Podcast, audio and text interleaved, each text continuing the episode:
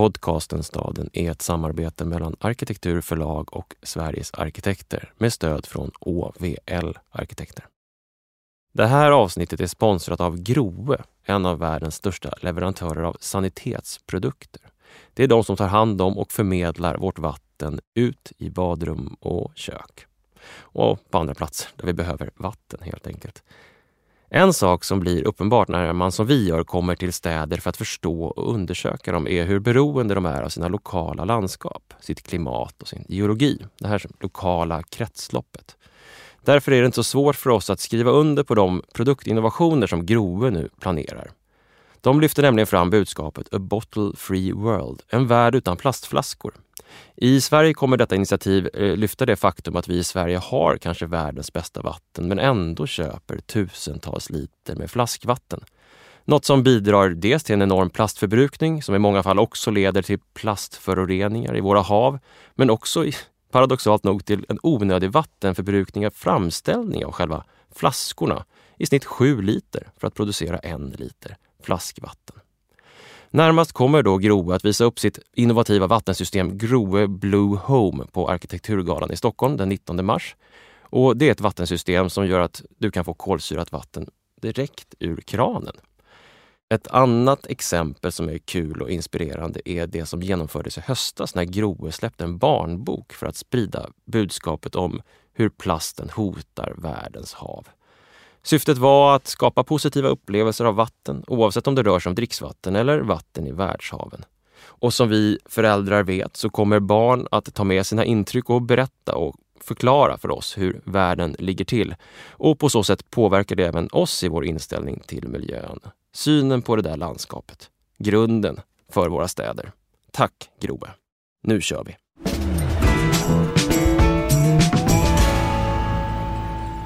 Ett påtagligt blidväder har satt in i Östersund när vi kliver av centralstationen och mer eller mindre hasar oss som två mycket gamla människor mm. in i rutnätet, den äldre planerade delen av Östersunds stad. Snön har smält alldeles för tidigt till Östersundsbornas stora sorg skulle jag vilja säga. För det här är ju en stad som förknippar sig själv och sina verksamheter med vinter. Mm, den här tiden på året i mitten av februari så ska det gnistra och spraka om vintern här egentligen. Den mm. bästa vintertiden. Uppenbart att staden inte riktigt är beredd på vad som har hänt. Tillfälliga isskulpturer i en park har smält bort till oigenkännlighet. Vattnet på trottoarerna är glashalt. Alla halkar sig fram genom Östersund. Ja, blidvädret är ett slag mot en stark identitet. Platsen vi kommer till är en stad präglad av vinter som alltid kommer och byarna som alltid fanns där och avskildheten som alltid går att odla. Det här är podcasten Staden. Jag heter Dan Hallemar. Och jag heter Håkan Forsell.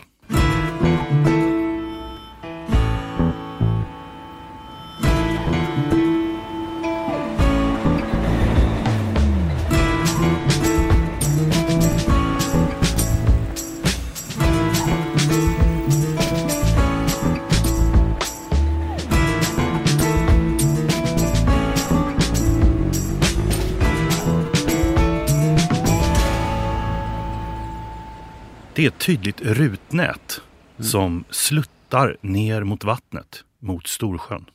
Vi vandrar längs en gränd från det centrala busstorget. En gränd som heter Tomégränd. Mm. Busstorget heter ju egentligen Gustav IIIs torg mm. efter den kung som bestämde att det skulle anläggas en stad här. Mm. Men det verkar inte vara någon som säger det. Nej, det står på busstationen mm. bredvid Sibyllan, Gustav IIIs torg. Men det är mer en skylt än ett namn. Det är en låg bebyggelse. Mm. Eh, det är mycket i trä, enstaka hörnhus är i sten, någon våning högre endast. Eh, det finns gårdsverksamheter, man kan titta in på gårdarna. En slags öppen gleshet inne i kvarteret där man kan se vilka verksamheter som fortfarande pågår. Mm. Eh, nu hasar vi inte längre utan man liksom, nu är det snarare så att man med hjärtat i halsgropen kanar ner mot Strandvägen mm. och eh, själva strandlinjen till Storsjön. Där möts man av väldigt tjusiga villor från förra sekelskiftet. Eh, bland annat ett i eh, ståtligt tegel. Mm. Den är ritad av arkitekten Cyrillus Johansson.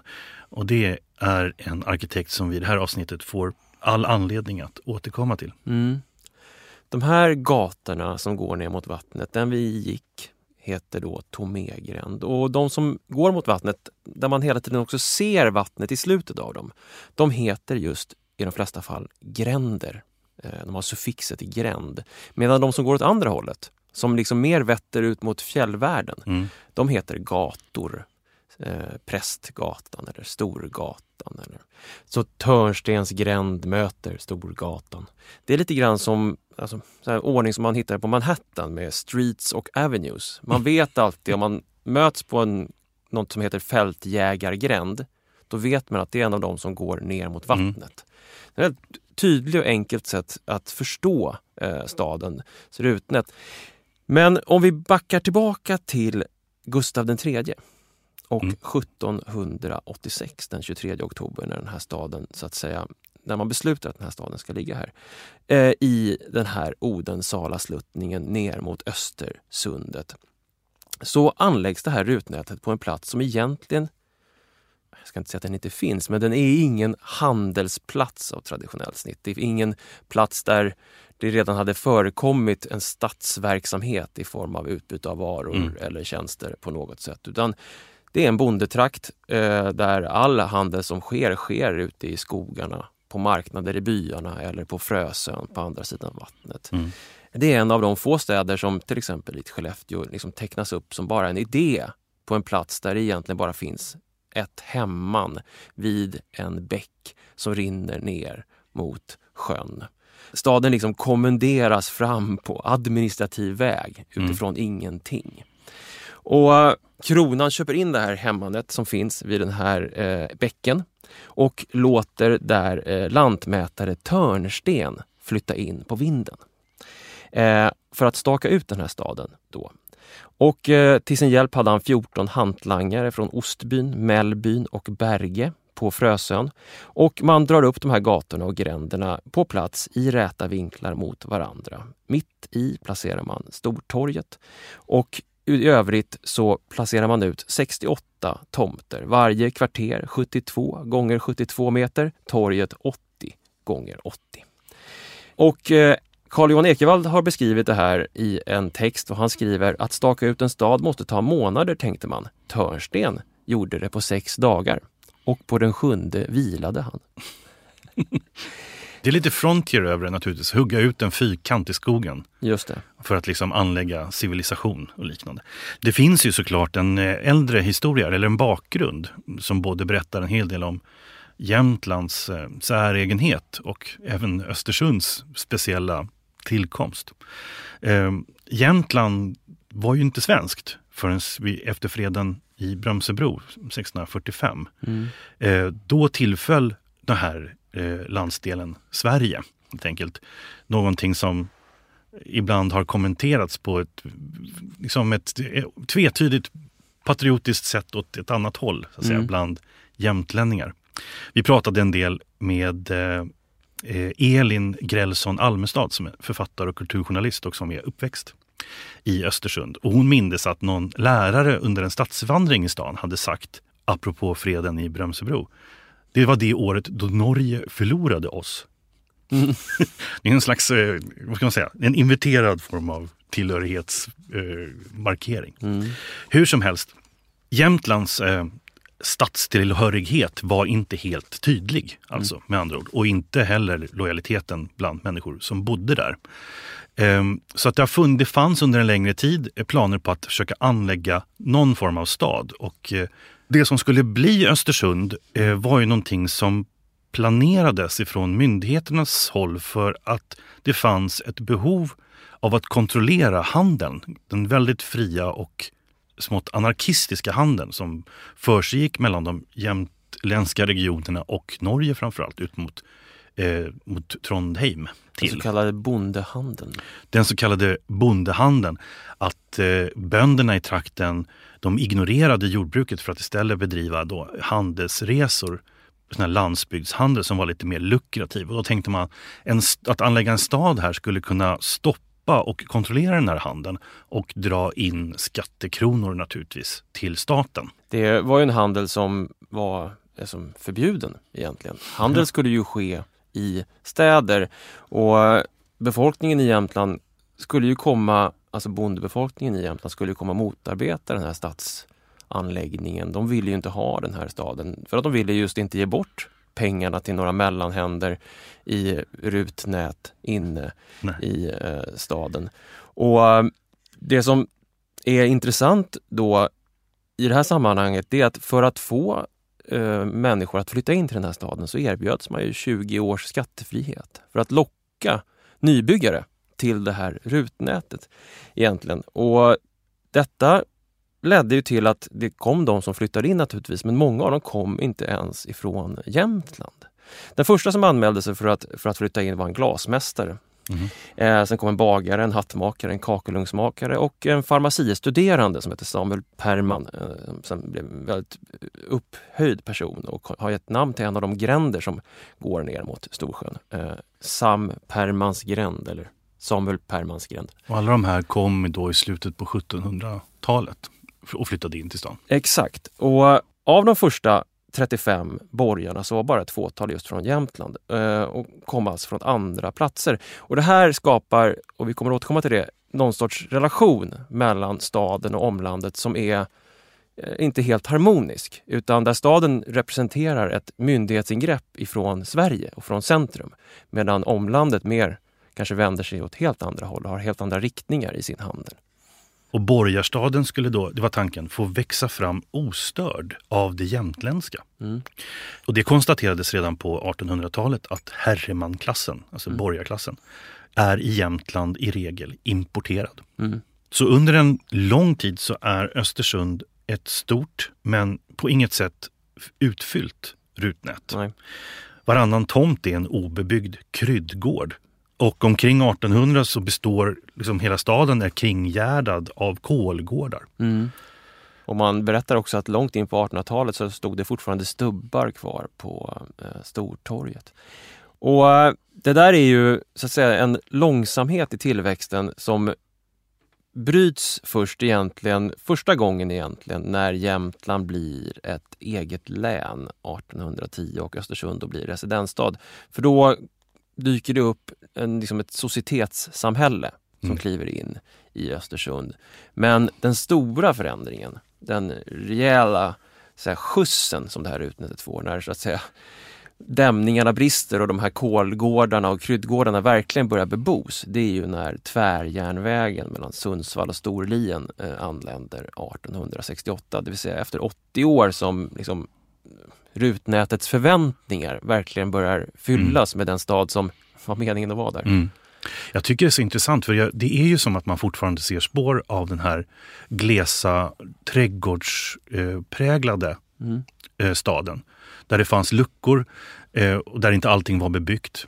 I alla dessa staket som fortfarande är kvar, som liksom kringgärdar tomterna, även, även om det nu står hus där så är det uppenbart att alltså det kan vara bland de mest staketrika urbana miljöerna som jag har sett i Sverige i alla fall. Ja men det var ju så också i Östersund att redan då också efter eh, järnvägens tillkomst, så byggnadsordningen som kommer på 1890-talet, så slår man fast att här ska finnas kvar trädgårdar. Ja. De ska bevaras. Så att det finns en trädgårdskultur så att säga. Eh, en grön, den gröna staden-kulturen med, med staketen mm. just. Vi läste en rolig historia om en pojke som någon gång på 1960-talet hade skadat sig i en uh, kälkolycka. Va? Ja, jag tror det. Mm. Han hade, hans kälke hade uh, kraschat och han hade skadat sitt ben och han skulle ta sig hem. Men han kunde inte klättra över staketen för han hade så ont i benet så han fick gå en lång omväg på 300 meter och släpa sitt ben hem bara för att ja, just staketen var i vägen. Så ja. de här staketen utgör liksom en tydlig del av, av Östersunds liksom, rutnät, vilket är lite paradoxalt just eftersom rutnätet i sig är så... Ja, det är ju indelande i sig. Men det är som att det just inte räcker för att det finns den här odlingsbakgrunden sedan länge. Just det.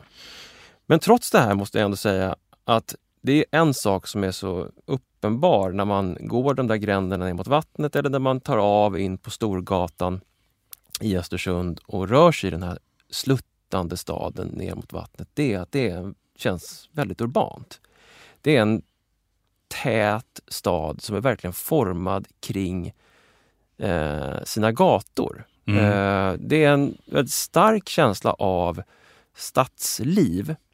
En sak som slog mig det är ju lite grann så här nu när vi har gjort eh, och varit i så många städer att det finns hela tiden en sorts referensbibliotek av andra städer. Ja, som, börjar bli liksom riktigt tjockt att bära på nu. Ja. ja. och om man jämför med till exempel Sundsvall, som är också den stad som Östersund ofta jämför sig med, som mm. är den större stad som finns eh, närmast, så är Sundsvall en stad som till det yttre mycket mer är en representativ högexploaterad stenstad med våningar, i sexvåningshus och esplanader och boulevarder. Den här liksom stenstadens idé. Men gatulivet i Östersund är trots att exploateringen är mindre, husen är lägre, eh, mycket, mycket starkare.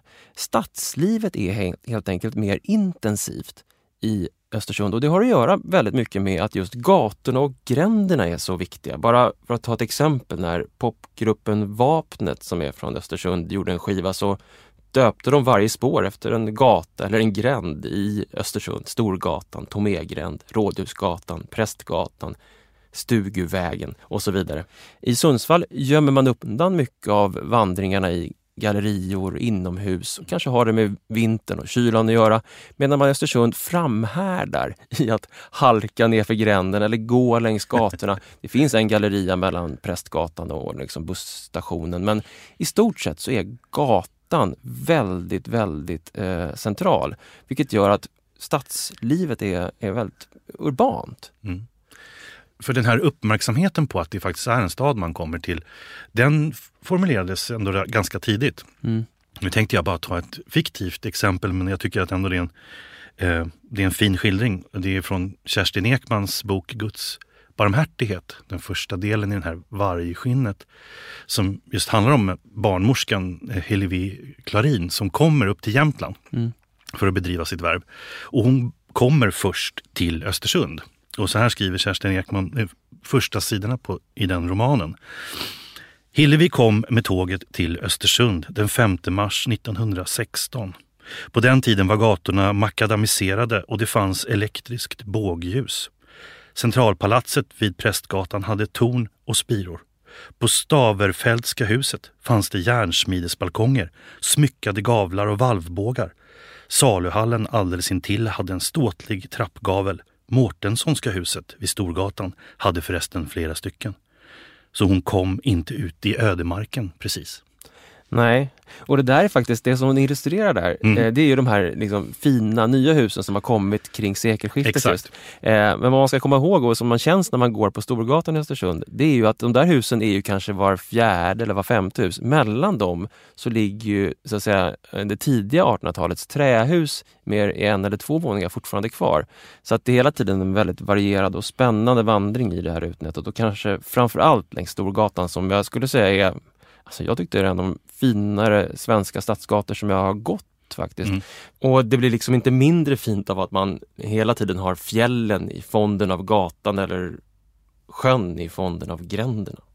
Om man ska ge några ekonomiska snapshots från eh, Östersund eh, måste man ju först och främst kanske konstatera att det här är ingen industristad. Mm. Det har knappt funnits någon industri överhuvudtaget och staden har också aktivt motverkat etablering av industriföretag. Mm. Så att eh, Östersund och områdena runt omkring, byarna, regionen runt omkring har levt på andra sätt. Mer kopplade till hantverk, handel, mm. eh, individuell produktion av olika slag. Östersund just nu får ju klassas som något av en liten success story. Om man tittar på demografin kan man ju se att eh, Östersund hade ett tapp i sin befolkning eh, runt 1990. Men sen vänder det och staden börjar växa igen kring så här 2004, 2005. Eh, uppenbarligen hittar liksom en helt ny, nygammal mm. plattform för hur man ska liksom försörja sig. Och just som Elin eh, Grälsson Almestad sa lite, lite spefullt och roligt, att det är just den kreativa downskiftande medelklassen som har hittat tillbaka mm. till den här regionen och börjar liksom söka efter rötterna till eh, produktion av olika slag. Olika kvalitetsproduktion så att säga, alltså Mm. inte industri. Nej, men det är just den där traditionen av handel och hantverk kopplat med, och det här är kanske den intressanta vändningen med det här. För att om staden någonstans grundas som en motståndshandling mot den omkringliggande landsbygdens jamtska liksom, tradition av, Mm. av, av, av bondehandel så suger ju idag rutnätet i Östersund upp just omgivningens autentiska eh, hantverk och eh, kultur. Mathantverk, tygtryck, ullproduktion, klädproduktion, keramik. Allt sånt där som man kan tänka sig ger en eh, känsla av att man har förnyat en tradition Mm. av en gammal tradition, eh, äkta tradition. Jazzköket till exempel som är en av restaurangerna, de mest omtalade restaurangerna som ligger inne på eh, Prästgatan med fokus på ärliga, äkta och naturliga råvaror. Eh, en av eh, huvudpersonerna i hela den här omvandlingen är just matpersonen Fia Gulliksson som pratar liksom om local artisan food, då, hand, mathantverk, edutainment, någon sorts eh, undervisning och underhållning i matproduktionen. Staden är verkligen en, en möjliggörare här och där kan man ju återkomma till att den är så, eh, att det här rutnätet helt enkelt har en sån kraft i sig själv, i det den är. Att den har en sån stark känsla av eh, stadsliv helt enkelt. Mm. Och, eh, det här eh, rutnätet. Så det kan fyllas med olika saker. Om det var herremän då från andra ställen än Jämtland på slutet av 1700-talet, glasmästare eller ap- apotekare, så är det nu folk som i de flesta fall har vu- vuxit upp i området och som vill förverkliga liksom sin idé om en kulturbärande verksamheter i det här rutnätet. Det är också det här att liksom, när hantverket fick ett uppsving så kom man på att man kunde börja ta betalt. Mm. Alltså man kunde hyra en lokal inne i Östersund och ta betalt istället för att sälja det på någon gård där någon åkte förbi. Liksom. Så på det sättet, jag tänker att det är också så du menar att den har den här samlande kraften. Mm. Även om så att säga, den, den här enorma patriotismen mer har att göra med det jämtländska, att det är det som lyfts fram som den bärande identiteten. Så Mm. Utgör Östersund ett rum där det här kan liksom få komma till stånd materiellt på riktigt. Exakt. Och det här är ju ett nytt så att säga, kreativt urbant spår i den här staden. Jag tycker att det är intressant att om man betraktar Östersunds tidiga historia som en relation mellan en inflyttad herrmannaklass eh, och ett omgärdande eh, bondesamhälle. Eh, Anarkistiskt handlande jämtländska bönder. Exakt. Ja. Så kan man betrakta det idag som en urban kultur som har återuppfunnit sig själv som en jämtländsk hantverkskultur men som fortfarande lever i någon sorts motsättning med en eh, landsbygdskultur som sipprar in via den här eh, busstationen. Mm. Och flera av de informanter som vi använde oss av för att förstå Östersund, bland annat Elin Grälsson Almestad, men också Christer Jonsson, en bekant till mig som också är uppvuxen i Aspås norr om Krokom, eh, nämnde ju det här om busstationen som en viktig eh, plats och också framförallt väntandet som kultur. Elin sa ju så här, vi var många som kom från byarna. Det gav mycket rörelse när skolan var slut klockan två eftersom det inte gick några bussar före klockan fyra. Vi gick gågatan fram och tillbaka för vi kunde inte ta oss hem. Christer sa något liknande. Vi bönder flöt mest runt med varierad framgång. Elin nämnde kylan är det första minnet, framförallt som tonåring, för cool för att klä sig. Man gick liksom och frös och så tog man sin tillflykt till den här busstationen för att värma sig. Eller till Gamla tingshuset som ju har varit ett ungdomshus och ett eh, musikhus och en mötesplats för unga under flera decennier. Alltså den här busskulturen. Mm. Vi kommer ju att prata en del om det ifall det är så att det finns en speciell busskultur i mellanstora svenska städer. Så Östersund har ju uppenbarligen det. Att det är som att byarna fortfarande finns kvar på busstorget. Mm. Och själva busstorget blir som ett hjärta i staden. Alltså ett slags, det blodet strömmar in och ut. Perrongerna är som kamrar som släpper in och ut Mm. människor. Ehm, och, och just skapar en väldigt stark dynamik. Och särskilt som det inte sällan är kopplat till de unga. Mm. De som liksom inte riktigt har någonstans att ta vägen och som fryser. Och hela den spänningen eh, är ju någonting som man känner, det, det, bara måste få ett uttryck och det har ju fått ett uttryck också. I musik till exempel och i mm. diktning. Ja, två av de artister som dök upp i Östersund eh, just kring eh, början på 2000-talet var ju eh, Säkert, Annika Norlin och Vapnet, popgruppen Vapnet som också är från Östersund. Och Vapnets skiva från 2006 har ju den talade titeln Jag vet hur man väntar. och lyssnar man på Säkert till exempel tycker jag att hela hennes sätt att uttrycka sin musik på är en sorts frusen, återhållen, sårbar, melankolisk leda som liksom föds kring det här, någon sorts väntan. På bussen? På bussen, i busstationen, i den här vandringen som Elin Grälsson Almestad beskrev runt om i staden i väntan på att någonting ska hända ömsint och liksom aggressivt på samma gång. Och det här är vad alla har sagt om dig, håll dig borta från honom, såra dig. Det här är vad alla har varnat mig, hey, du är så bräcklig, det kommer att krossa dig. Det här är vad alla har sagt om mig, håll dig borta från elden, gå inte ute, bär alltid mössa, klä in dig välpat för. Du kommer skada, se dig aldrig hän, du har så galet kommer skrapa dina knän. Ah, ah, ah, ah. Jag vet hur du går från ditt jobb till bussen hem. Hur du följer Tomé gränd Och jag hänger på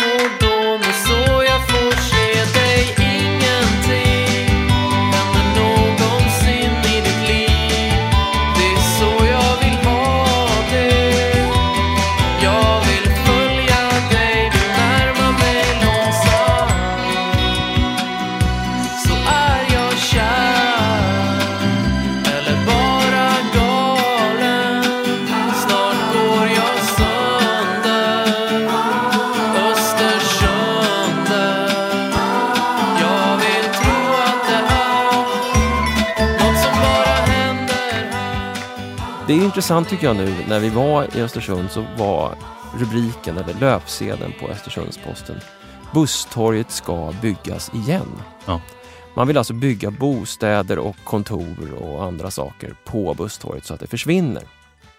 Och Det här är på något sätt en bild, tycker jag, av en värdering av vad som är viktigt i den här staden. Och för oss så tyckte jag att det var uppenbart och för de som vi träffade som kom från Östersund att det här var en plats som hade en stor betydelse i staden. Och om man nu bygger igen det här busstorget och placerar eh, busstationen till exempel borta vid eh, järnvägsstationen så flyttar man ju ut det ifrån eh, rutnätet. Mm. Det är naturligtvis också en del av staden men det är en bit utanför, en bit bortanför eh, själva centrum eh, och stadens, ja, som du sa, bultande hjärta. Det här blodomloppet skulle också kunna få förbli en del av den här stadens identitet. Ja. Alltså de här unga frusna som med omsorg och ömhet tröstar och roar varandra på busstationen eller på gamla tingshuset och pratar om avgångstider och, och livet.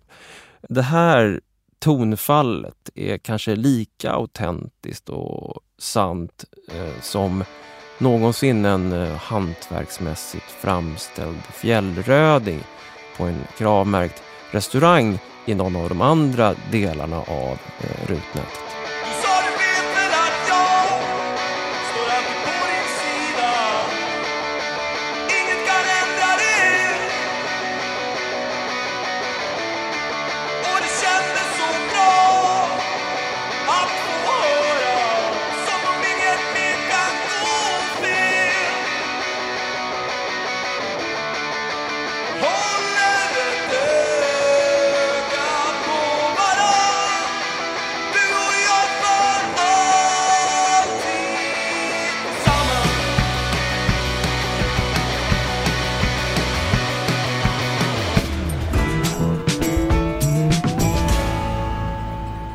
Vi nämnde inledningsvis att vi passerade en vacker strandvilla i tegel mm. från 1923. Ritad av arkitekten Cyrillus Johansson.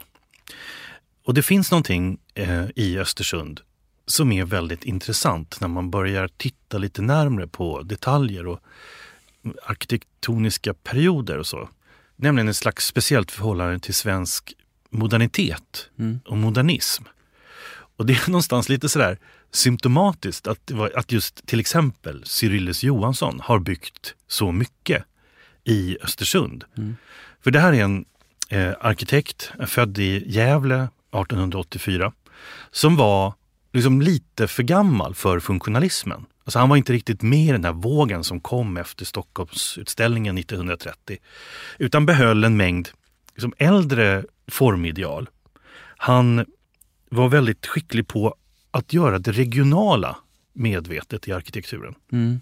Som Johan eh, Mortelius, arkitekturhistorikern, har skrivit någonstans att Cyrillus Johansson har ett väldigt bra lokalsinne. Mm. Vilket är fint skrivet tycker jag, för att det är just det han har. Det är, liksom en, det är en modern, balanserad arkitekt med en väldigt stark känsla för var han är någonstans mm. när han ritar och bygger någonting. Och jag tror, eller vi anade i alla fall när vi var där uppe, vi försökte bli, fråga runt lite grann bland byggnadsantikvarier och andra kunniga. Varför har Cyrillus Johansson ritat så mycket i Östersund, framförallt efter 1930? Mm. Alltså under liksom, det moderna projektets framväxt i Sverige. Och för att ta reda på det, eller försöka, försöka förstå det, så gick vi runt och tittade på det han gjorde. Och vi började med den tennishall som han ritade här 1937.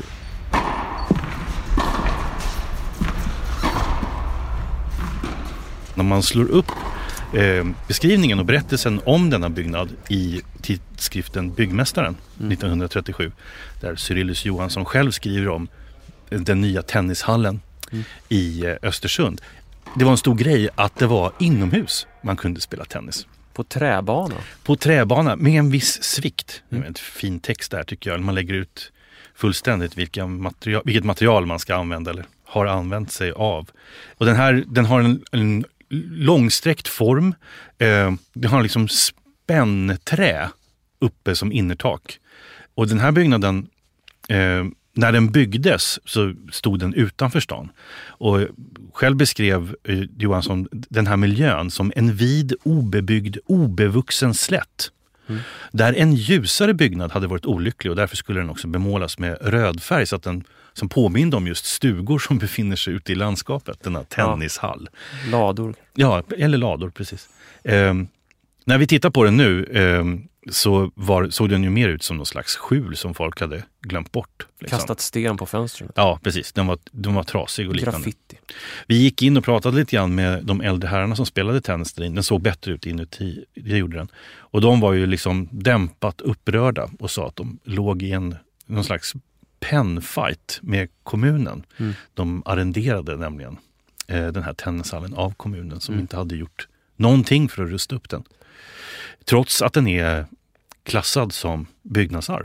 Det fanns någonting väldigt värmande där inne i eh, att någonting så vardagligt och i grunden ganska enkelt mm. som ett tennisspel har fått en sån hantverksmässig omsorg som den här byggnaden. Och en annan av de här platserna som vi kom till är ett kvarter som heter Byalaget. Som ligger i stadens liksom norra, alltså strax utanför rutnätet norröver.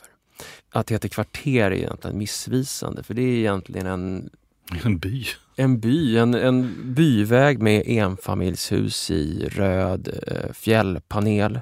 Eh, elva nästan identiska villor runt en plats, eller som man kanske skulle säga ett tun. Mm. Eh, som skulle efterlikna det gamla bondesamhällets ombonade bygemenskap. Och här finns liksom en tvåvånings parstugeform, alltså det är hus i två våningar med så kallade barfredor Mm. Eh, alltså verandor med lite ornamenterade, eh, svagt välda överbyggnader. En liten, mm. en liten plats att sitta på, titta ut över tunet. Eh, det finns liksom drag av Härjedalen, Jämtland, svensk allmogekultur här. Och det är kanske ingenting konstigt med det om man inte just betänker att den är beställd 1950. Ja. Vill säga mitt när alla andra städer i eh, Sverige började riva sina centrala hus och bygga domusvaruhus eller bygga nya eh, stjärnhus eller smalhusförstäder runt om så finns det ett byalag som beställer eh, den här bygemenskapen. Eh, och det där som du nämnde också med att det är liksom särpräglat eller lokalt. Eh, det är också en sån där sak som många man pratar med om Östersund nämner. Att ordet eljest eller annorlunda är ett positivt laddat ord. Att isolationen har präglat staden på ett väldigt positivt sätt. Att man har kunnat odla sin egen kultur mm. fri från ja, kanske en, med en större närmande till eh, Tröndelag och Trondheim och Norge mm. än till svenska centralstaten eller till Sundsvall eller någonting annat. Och det där var väl när vi tittade runt på det Cyrillus Johansson gjorde här, även bostadshus från 50-talet, känslan man fick att han med detta goda lokalsinne under liksom modernismens expansiva fas hittade en plats där hantverk och lokal byggnadskultur kunde fortsätta att förvaltas trots att man var i en stad 1950. Mm. Det, det, är ju andra som har gjort den där upptäckten med liksom, den jämtländska fjällvärlden. Jag tänker på en Beppe Wolgers som flyr från Stockholm och placerar sig själv i Storsjöns strand och återupptäcker någon sorts hantverksdiktning som han, han börjar skriva. Eller för all del också då en annan arkitekt som är verksam här i Östersund, eh, Lars Israel Wahlman, som ritade Nya kyrkan 1940. Eh, som också är en man som tycks vandra planlöst bort ifrån svensk modernism på jakt efter någonting annat. Ja, den där kyrkan är ju väldigt speciell. Det är ju som att det är någon form av insomnad äldre vacker jugend. Ja. Som har levt, levt kvar i någon form av gravkammare som är helt och hållet Lars Israel Wahlmans egen uppfattning om eh, liksom estetik och kyrkokonst. Ja, lamporna som hänger där inne är någon sorts gyllene jugendformer. De hänger nedanför ett som kornblått tak som just ger den här känslan av förgylld elegans. Men centralt, mitt inne i liksom mittskeppet högst upp, så har han placerat in vad som tycks vara ett trätak från någon eh, mm. allmogekyrka någonstans i Tröndelag.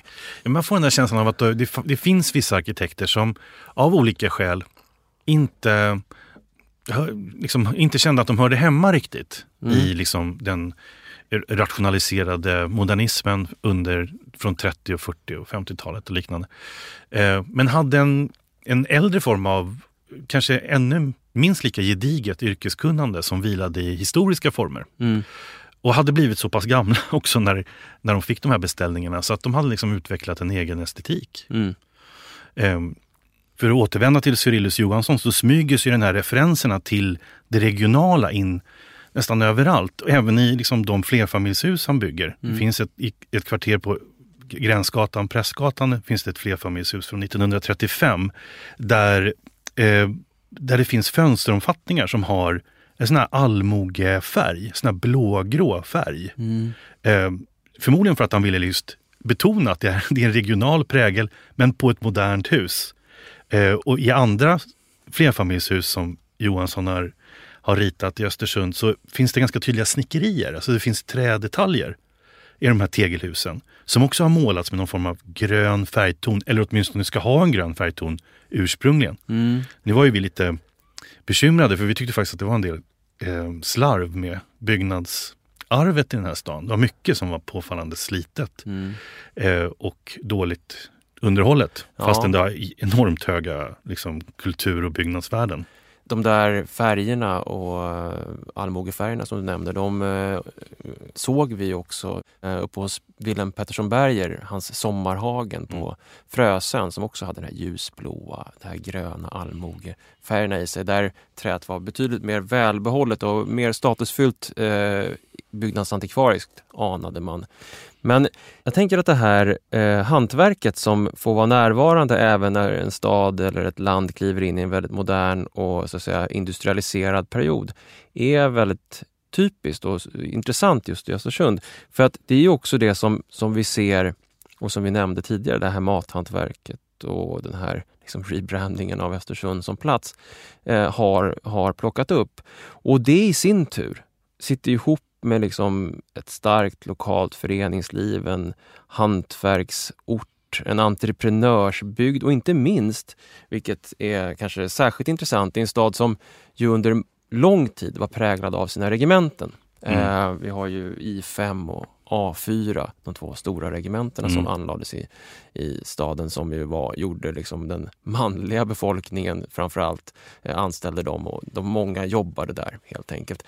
Men parallellt med detta fanns det hela tiden en stark hantverkskultur kopplad till framförallt kvinnors verksamhet. Och och I slutet av 1800-talet i Östersund så var en tredjedel av alla affärsinnehavare till exempel kvinnor. Det är en väldigt hög siffra.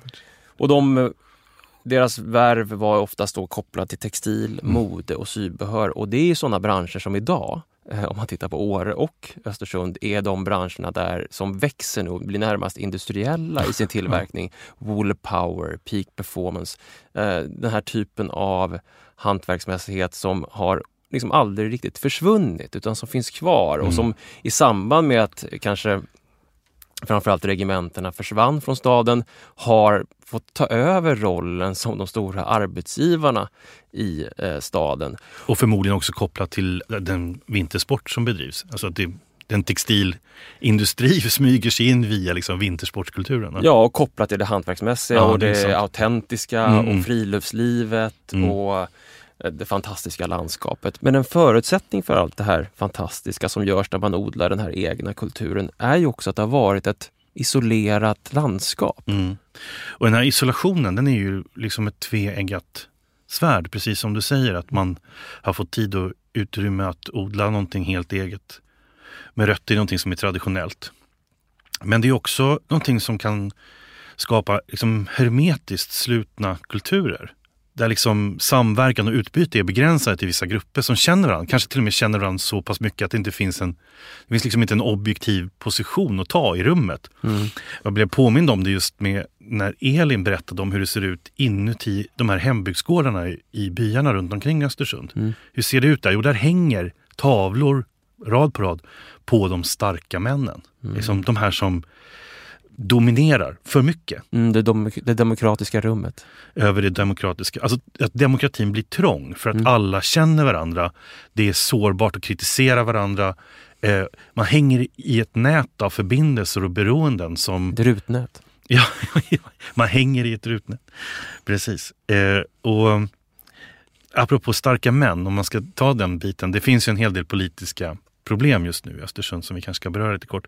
Men om man tar just eh, den starke mannen mm. som, en, eh, som en metafor så kan man ju råka på den figuren ganska konkret om man tar sig över till just Frösön mm.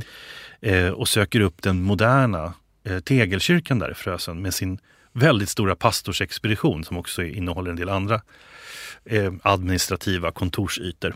Men det ser ut som att det är fastighetsbolaget Diös som liksom typ har annekterat kyrka och pastorsexpedition. Mm. Upp, tronar uppe på en kulle. En aktör med muskler som är bra att ha som kommunalrådet Bosse Svensson från Centerpartiet yttrade nyligen, tror jag faktiskt i samband med just den här eh, planerna på att bygga igen Busstorget. Ja, den här löpsedeln som jag nämnde, att Busstorget ska byggas igen. Det är ju egentligen en sanning med viss modifikation eftersom ingenting är bestämt, men det försiggick av ett kolon och fastighetsbolaget Diös kolon busstorget ska byggas igen. Ja. Så det är inget som är demokratiskt fattat i någon beslutsform utan det är bara någonting som de har hävdat och som de hävdar visar det sig i Östersund blir det ju gärna ofta. För att ge ett eh, konkret exempel på det så en av de här byggnaderna som eh, Kerstin Ekman nämnde i sin inledning på sin bok, eh, Centralpalatset, eh, brann ju för ett antal år sedan. Eh, inte ner till grunden utan men skadades kraftigt. Och det var en lång byggnadsantikvarisk diskussion om man skulle kunna restaurera och renovera det här ståtliga palatset på hörnet vid Prästgatan. Men det bestämde man sig till slut för att inte göra. Eller man bestämde nog aldrig riktigt det, men fastighetsbolaget Diös bestämde till slut sig för innan alla byggnadsantikvariska utredningar var klara att riva det hela och istället bygga en pastisch som ser ut som någonting som man har hittat från eh, sophögen på det allra sämsta ifrån den postmodernistiska tiden i Sverige på 1980-talet. Så ibland kan det tyckas i Östersund att där mathantverket vill närma sig det autentiska och lokala så kommer bebyggelseutvecklingen röra sig mot kanske det banala, ibland också kanske faktiskt det generella och lite storskaliga som de här nya områdena som man nu byggt och planerar vid sjön precis. En del av dem står ju faktiskt i vägen för just de här grändernas utblickar mot vattnet som vi har pratat om. Där man ja, istället skulle kunna tänka sig en arkitektur, tänker jag i alla fall, med lokalsinne. Ja, denna aktör med muskler eh, som då är Diös fastighetsbolag har ju liksom en någon slags motsvarighet i, i på den kommunala sidan. Mm. Eh, där finns det ju ett annat, då ett kommunalt eh, fastighetsbolag som heter Östersundshem. Mm. Och där har ju framförallt en person suttit på många olika stolar i beslutsprocesser. Daniel eh, Kindberg. Ja, eh, det här är ju någonting som lokaltidningen Östersundsposten har beskrivit i många artiklar, avslöjande artiklar om Daniel Kindbergs olika stolar. För Daniel Kindberg som kommer ifrån just I5 som gammal militär men sen växlade om när regementet la ner och blev fastighetsmänniska och entreprenör i Östersund. Eh, han blev ju mannen som skapade fotbollslaget ÖFK. Östersunds fotbollsklubb som ju är en nystartad fotbollsklubb och som har gjort raketkarriär i de svenska seriesystemen och blivit en lokal stolthet av sällan skådad karaktär. Och eh, internationellt uppmärksammad för sin liksom, eh, hbtq-verksamhet, eh, eh, för sin teaterverksamhet, hur spelarna eh, kulturellt utvecklade sig för att kunna spela bättre fotboll. De blev en story verkligen i hela världen och de tog sig ju hela vägen fram till eh, Europa League-slutspelsmatcher eh, mot Arsenal i London. Och det här var ju någonting som naturligtvis i Östersund blev oerhört stort eftersom Norrlandsfönstret som det heter inom fotbollen nästan alltid har varit Sundsvall, eller mm. GIF Sundsvall som är då lokalkonkurrenten.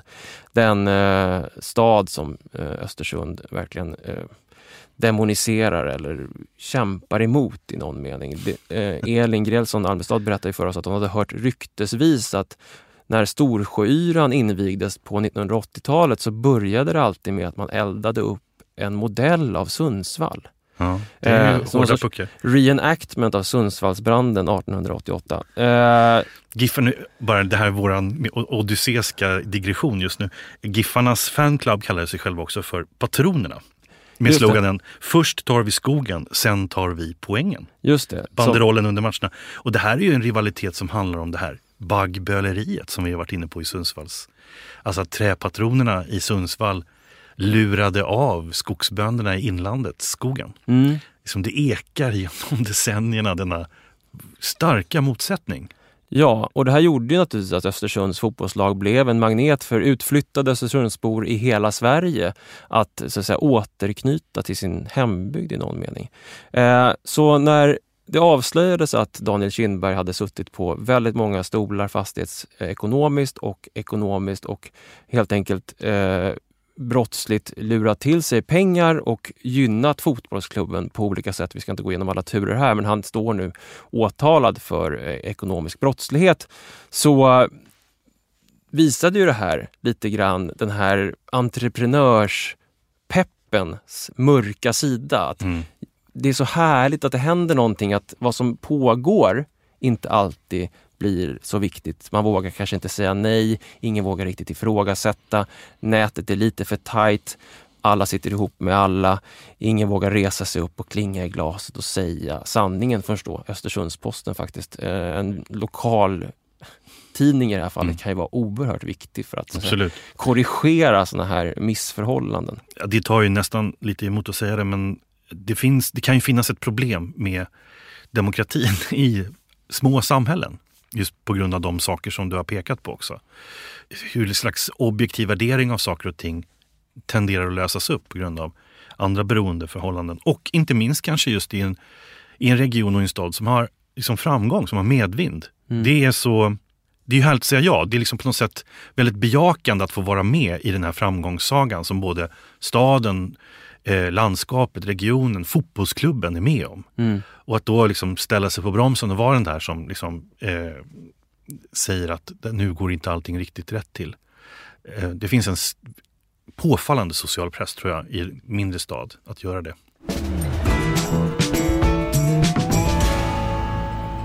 När man som vi kommer till Östersund i februari så är det som i vanliga fall är Badhusparken eh, omvandlat till eh, Vinterparken.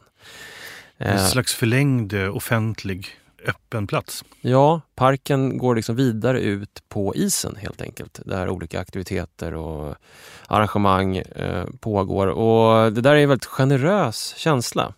Känslan av att staden under vintertid får mer plats. Man kan liksom fortsätta gå på vattnet. Mm. Eh, och det har man också tagit fasta på och gjort till ett återkommande evenemang. Man har en snöplaya, man har Sveriges längsta plogade skridskobana Medvinden som är två mil lång och anläggs på Storsjöns is. Den här frusna sjön blir en del av staden mm. under den här perioden. Därför var det så ledsamt när vi kom dit i nollgradig värme och se att isen hade gått upp delvis. Den lilla trappan som leder ner till vattnet precis intill statyn av far och son från 1921.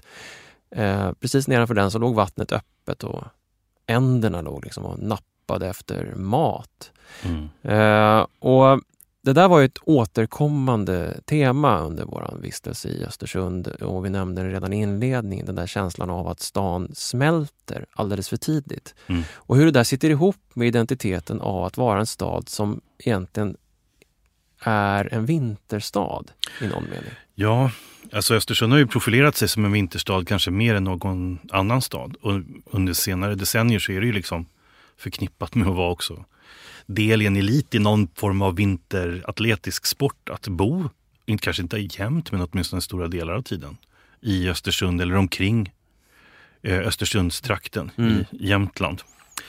Och det är ju inte bara eh, badhusparken och liksom det här torget som förflyttar sig ut på isen och liksom skapar ett större generöst vinterrum. Utan det anläggs ju på, om vintern ett helt annat nät, vägnätssystem. Mm. Alltså det, infrastrukturen och bilvägarna kan dras över isar. Eh, vilket nu delvis inte var möjligt. De här temporära vägarna hade försvunnit eller man vågade inte lägga ut dem längre. Eh, det var överhuvudtaget, måste jag säga, det var ju liksom en stad lite i identitetskris som vi upplevde under några dagar ganska intensivt. Ja. Eh, bygggubbarna stod och spikade upp tillfällig scen framför rådhuset eh, till för invigningen av eh, skidskytte-VM. Mm. Och de var ju alldeles nedslagna och undrade vad ska det, hur, vad ska det bli av oss om det här kommer att fortsätta. Mm. Eh, man pratade om på radion att man måste ta fram GAM-skoten igen. Just det. alltså på grund av att det var för lite snö så kunde man inte köra med de riktigt bra skotrarna. Man var tvungen att ta fram GAM-skoten som kunde Ja, som, tåla lite Den hårdare. fick tåla lite stryk, att man körde på grus och liksom, att mm. man gick igenom eh, snön emellanåt. Vi hade ju blivit varnade för stadens kalla gathörn. Just det. Alltså att nordvästan smög sig, inte bara smög sig, utan kastade sig rakt in i staden genom gathörnen. Till och med Jämtkrafts arena bar på den kanske mindre smickrande ryktet om sig att vara svinkall mm. på grund av att den är byggd så att den liksom öppnar för nordvästan. Och ingenting av det här fick ju vi känna på. Nej, vi var lite besvikna på det sättet. Ja, den här eh, eh Gustav den tredje me medelhavsinspirerade staden. Just det. som paradoxalt nog skolungdomarna en gång i tiden fick lära sig. Eh, det var ju snarare den som kom oss till mötes med en liten mild februarisol som nästan mer liknade Rom än någonting annat. Ja, men jag tänkte på det där med de kalla gathörnen och att eh, Jämtkraftsarena krävde att man pälsade på sig ännu mer kläder än normalt när man var ute och gick. För det var också någonting vi fick höra att klädkulturen har tagit liksom spjärn emot att staden egentligen är felbyggd på något sätt. För mm. om en stad i ett nordligt klimat är byggd eh, så att det blir kallt när man går runt ett gathörn, då har man ju på något sätt kanske byggt den fel. Och om en arena blir kallare än en, än omgivning så har man ju också byggt den fel. Och det där är någonting som forskare som har forskat på just städer som byggs eh, i nordliga regioner, att det har, man har väldigt sällan tagit hänsyn till det just. Det är så märkligt tycker jag. Eh, det var först på 1970-talet som det dök upp en sorts rörelse som de kallar för Livable Winter Cities, eller en sorts vintermedvetande i byggandet av städer eh, i kalla klimat. Och det där är ju verkligen häpnadsväckande. Men när man tittar på eh, platser som ligger just eh, i kalla klimat så är ju relationen till klimatet och vintern är ju verkligen en stark del, som du sa, av identiteten. Ja. Vi stötte på en text av den finske författaren Toivo Pekkanen där han beskriver liksom, identiteten i vintern i liksom, norra landskap. Vintern är de norra landskapens sanna årstid. Våren är endast ett löfte. Sommaren en illusion. Hösten är döden och den mörka grav där vårens löften och sommarens illusioner ligger begravda. Men vintern, det är något som är verkligt. Den kommer alltid åter. Ja, gör den det?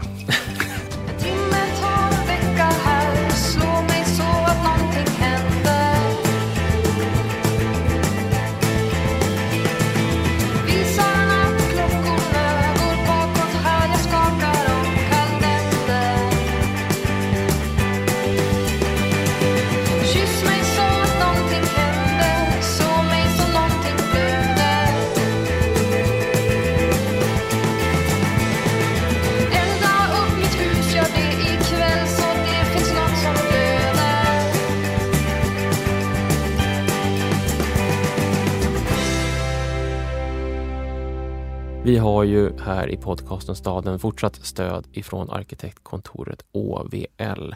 Och idag tänkte vi att vi skulle prata om just landskap och läget i landskapet med Matilda Sabel som är landskapsarkitekt på OVL. Välkommen! Tack! När man bygger städer så har man ju alltid att ta hänsyn till ett landskap som alltid har funnits där i någon mening. Eh, om man ser på städer idag när man ska bygga och det landskap som finns tillgängligt för oss att bygga. Vad kan man säga då om de platser som man kan hitta och bygga på där? Man kan väl säga att det börjar bli ont om goda platser att bygga på. Eh, bra lägen i eh, flera städer. Många vill ju bo centralt, kollektivtrafiknära och vi har bostadsbrist i flera av våra stora städer och då då gäller det att hitta bra platser att bygga på. Och det, det, det börjar bli svårt eh, i många städer. Finns det något sätt som man kan eh, liksom, lösa det här på? Ja, man lös, det går inte att trolla fram nya enkla plana ytor att bygga på eh, såklart. Men man kan ägna mer kraft åt att kanske analysera de platser man har att välja på. Och försöka identifiera ehm, eventuella problem och, och möjligheter eh, innan man målar upp bilden av hur många lägenheter man vill ha in eller vad man vill åstadkomma på platsen. Att det krävs liksom ett annat sätt att se på hur man bygger helt enkelt? Jo, men jag tror att kunskapen tror jag finns. Men vi kanske måste ta oss tid att, att prata om det och tid, tiden att reflektera över eh, vad det är vi gör innan vi går för snabbt fram. Mm. Så jag tror att kunskapen finns. Det är väl det som gör att jag tycker det är kul att jobba som landskapsarkitekt. För det är ett sånt viktigt jobb vi gör. Mm. Och vi kan bidra tidigt i projekt med den kunskapen. Men det här att inte tiden finns, vad, vad, kan, vad skulle du säga om du skulle liksom tala med någon som liksom sätter tidsramarna eller någon som bestämmer vilken tid som finns eller vad man lägger tiden på. Vad skulle du säga då? Att man, hur skulle du argumentera för att man skulle se landskapets förutsättningar, de, de svåra förutsättningar som då ofta finns numera eh, för att få en bra boendemiljö? Eh, ja, det, det är väl det är väl att, att zooma ut lite. Om man nu har hittat en, en plats där det faktiskt går att bygga och där man får bygga och där man kan köpa mark så handlar det väl om att, att eh, ta sig lite tid och zooma ut lite och titta på, på hela området och inte bara just den här platsen innan man bestämmer sig för exakt var det är man ska bygga. Det här låter ju lite oroväckande att det är så mycket vi inte vet eller så mycket vi inte har tid att ta hänsyn till när vi bygger nya eh, stadsdelar eller nya bostäder. Hur kan det vara så? Jag tror att det pågår mer forskning än jag känner till eh, och jag hoppas det. Och kanske att vi, kanske vi kan med det här inslaget stimulera den forskningsinsatsen mm. Eh, så att vi får mer kunskap. Att använda den kunskap som redan finns och ge sig tiden att fatta kloka beslut. Det är liksom det som är nyckeln. Ja, och kanske samla den kunskapen som finns på olika håll. Ehm, så att det är lättare att hålla sig uppdaterad. För mm. vi sitter ju väldigt många med samma, med samma frågeställningar. Det här tycker jag är en uppmaning som vi kan skicka ut till alla där ute som utvecklar eh, bostadsprojekt eller planerar bostadsprojekt. Eh, tack för att jag fick prata med dig om det Matilda. Du hade en liten eh, uppmaning som du ville skicka ut till Ja, våra eh, OVL Arkitekter, vi är 19 eh, stycken landskapsarkitekter på kontoret och vi vill gärna ha fler kollegor. Mm. Så att vi söker en nyexad landskapsarkitekt men även en, en handläggande med ja, några års erfarenhet. Då skickar jag ut den uppmaningen också ja. så får ni möjlighet, ni som söker och kanske får det här jobbet, att eh, jobba med dig Matilda och de här frågorna som är avgörande för hur våra framtida bostäder och städer eh, ska se ut. Tack så mycket. Tack. En dag så hyr vi bil och tar oss utifrån de äldre delarna av stan. Mm, vi åker genom förstäderna hela vägen ut i bylandskapet. Och det påfallande med detta bylandskap det är ju hur väldigt tätt det är mellan bygdegårdarna. Mm. Alltså vi räknade ut, ibland var det ju bara kanske inte ens tre kilometer mellan bygdegårdarna och varje by hade sin, liksom, sin hembygdsgård. Eftersom den här trakten omkring Östersund aldrig har varit präglad av liksom, någon större arbetarrörelse på det sättet. Alltså ingen industri, organiserad industriarbetar sammanslutningar. Utan mer godtemplare och nykterhetsfolk och just hembygdsrörelsen. Så är det här ett sätt att utforska ytterligare en aspekt av mentalitet och identitet. Ja, för det går ju inte riktigt att skilja på som vi varit inne på flera gånger. Eh, staden Östersund och omlandet är liksom, de präglar varandra mm. hela tiden. Det är som ett öppet kärl som liksom kommunicerar. Och en av de där bygdegårdarna som vi ställde siktet på var den i Tandsbyn. Och det fanns ju en särskild anledning till att vi åkte just dit. Ja, jag tror att det började egentligen inne på det otroligt fina biblioteket i Östersund. Åh, oh, vad fint det var. Ja, verkligen en, en helt fantastisk eh, publikinstitution. Som ligger precis vid Busstorget ska vi säga också. Ja, ja det, var, det känns som en riktig medborgerlig skatt när man kommer in i sånt här fint bibliotek. Och där finns det då, eh, och vi söker också ofta upp dem ska vi säga när vi kommer till svenska städer, den här lokala avdelningen. Den som mm. har eh, skönlitteratur, poesi, som har landskapsskildringar, som har historik, som handlar bara om regionen. Mm. Så Kalmars bibliotek hade ju också en liknande mm. fantastisk avdelning. Och eh, här hittade vi massa böcker av en författare som ingen av oss hade hört talas om tidigare. En författare som heter Per Nilsson Taner. Ja. Och vi började liksom läsa hans böcker där på stående fot, mer eller mindre. Eh, och Per Nilsson Taner, han var han var ursprungligen socialist faktiskt, men blev sedan en förespråkare för just lokalt företagande och landsbygdstraditioner. Mm. Eh, ett av valspråken var det som hängde ovanför Tandsbyns hembygdsgård, mm. nämligen bygden blir vad du gör den till. Mm, han har präglat denna bygdegård där den ligger i änden av en väg som ett långt rött träskepp med högt i tak, spröjsade fönster och den lilla verandan och dörren där valspråket hänger. Så det här var en man som var oerhört aktiv vid sidan av att vara författare, var han oerhört aktiv i att gynna och arbeta för hembygdsrörelsen. Ja, det var någonting med det där eh, uttrycket, bygden blir vad du gör den till, som åtminstone för mig ställde lite idén om hembygdsrörelsen på, på ända. Mm. Eftersom jag, kanske i likhet med många andra, tänker att det främst har handlat om att bevara och odla gamla traditioner eh, och liksom stoppa utvecklingen. Men den här liksom, sentensen tyder ju på ett görande och en föränderlighet som liksom är inbyggd i själva hembygdsrörelsen. Alltså snarare eh, man trycker på själva rörelsen i ordet mm. snarare än hembygden. Det var väl lite grann det som eh, just Per Nilsson Taner också just förespråkade.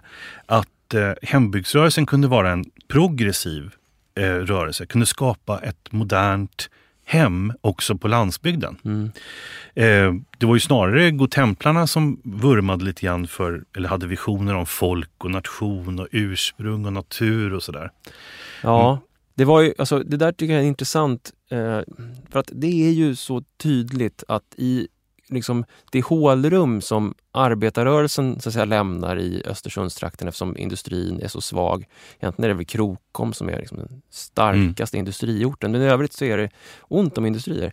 Det fylls ju med godtemplarrörelse, nykterhetsrörelse och hembygdsrörelse, bygdegårdsrörelse. Och om man tittar på godtemplarnas syn på det moderna samhällets framväxt eh, kopplat då till alkoholen och spriten så är det någonting som kommer och liksom slår sönder löser upp en bykultur. Och de pekar ju inte minst då också på skogsindustrin till exempel, mm. som kommer från, vi pratar om baggböleriet och hur skogsindustrin kommer liksom invandrande ifrån Sundsvallshållet, mm. köper upp skogen och börjar bruka skogen. Och med den kommer också spriten och förstör liksom den gamla bykulturen som har försvunnit. Mm. Så det är en dubbel rörelse. Det är dels att bykulturen förstörs och sen så dras framförallt de unga bort ifrån hembygden ja. till industriorterna och då inte sällan i det här fallet till Sundsvall, så småningom också till ja. Stockholm. Ja, och det finns en idé om ett folk eller en gemensamhetslängtan som godtemplarrörelsen odlar. Och eh, i Östersund så eh, finns ju just också vid Busstorget faktiskt eh, eh det som vid invigningen på 1880-talet var världens största eh, godtemplarbyggnad. Eh, under lång tid var det också eh, teater, eh, men numera är det hotell.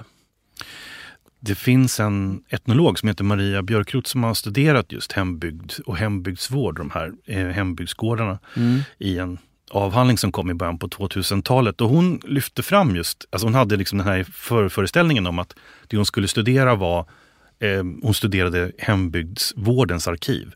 Eh, med fokus just på Jämtland för att det är faktiskt här som hembygdsrörelsen föds i slutet på 1800-talet. Mm. Eh, att de skulle förvänta sig ett möte med folkdräkter och folkmusik och gammelgårdar och det skulle vara knätofsar överallt. Men istället så fann hon liksom ett organiserat arbete för byggnadsvård, vägplanering, vattenkraftsutbyggnad, alltså utredningar för att bygga ut vattenkraft och liknande.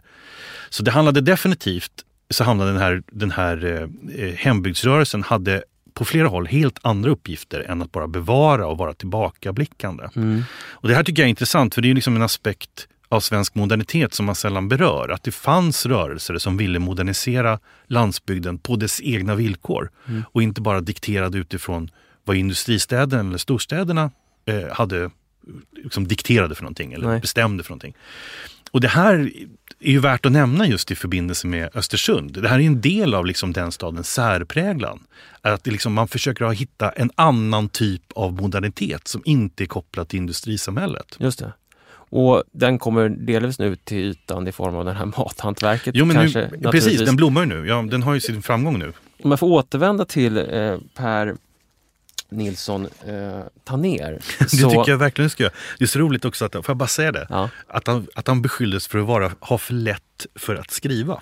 Ja. Det gick för fort. Det var därför han upptog halva det där rummet i biblioteket. Precis, han gav ju någon gång på 40-talet gav han ut fyra romaner på mm. ett år. Mm. Så att eh, det gick undan.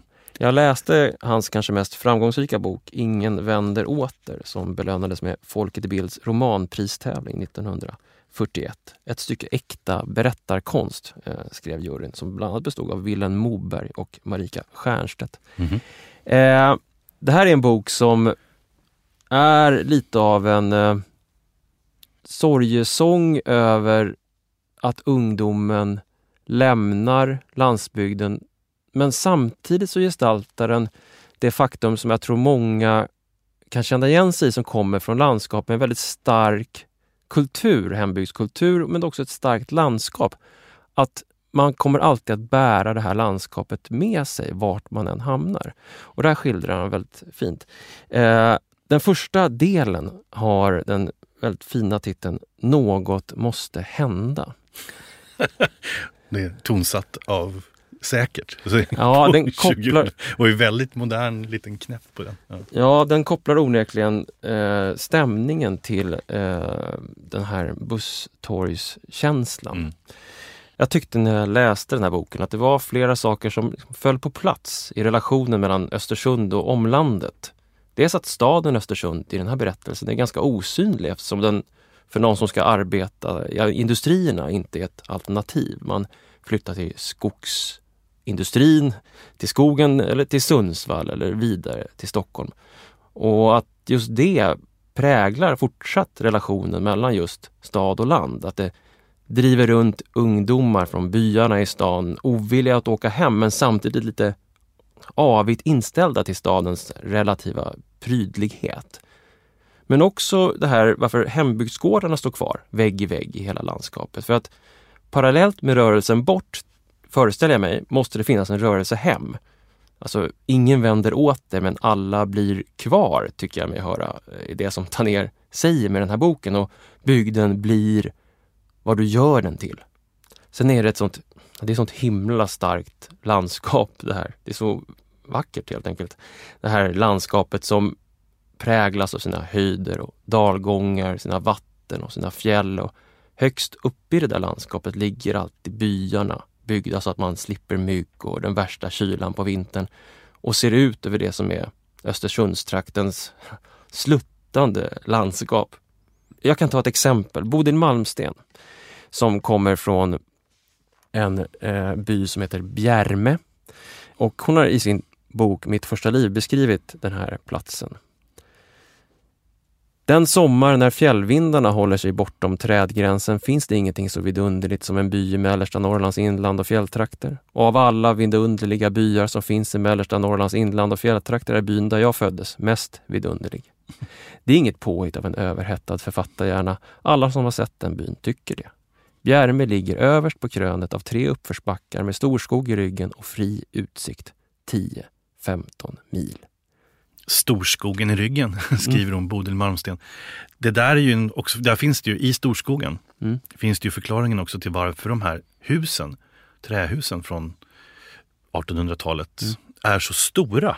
Just det.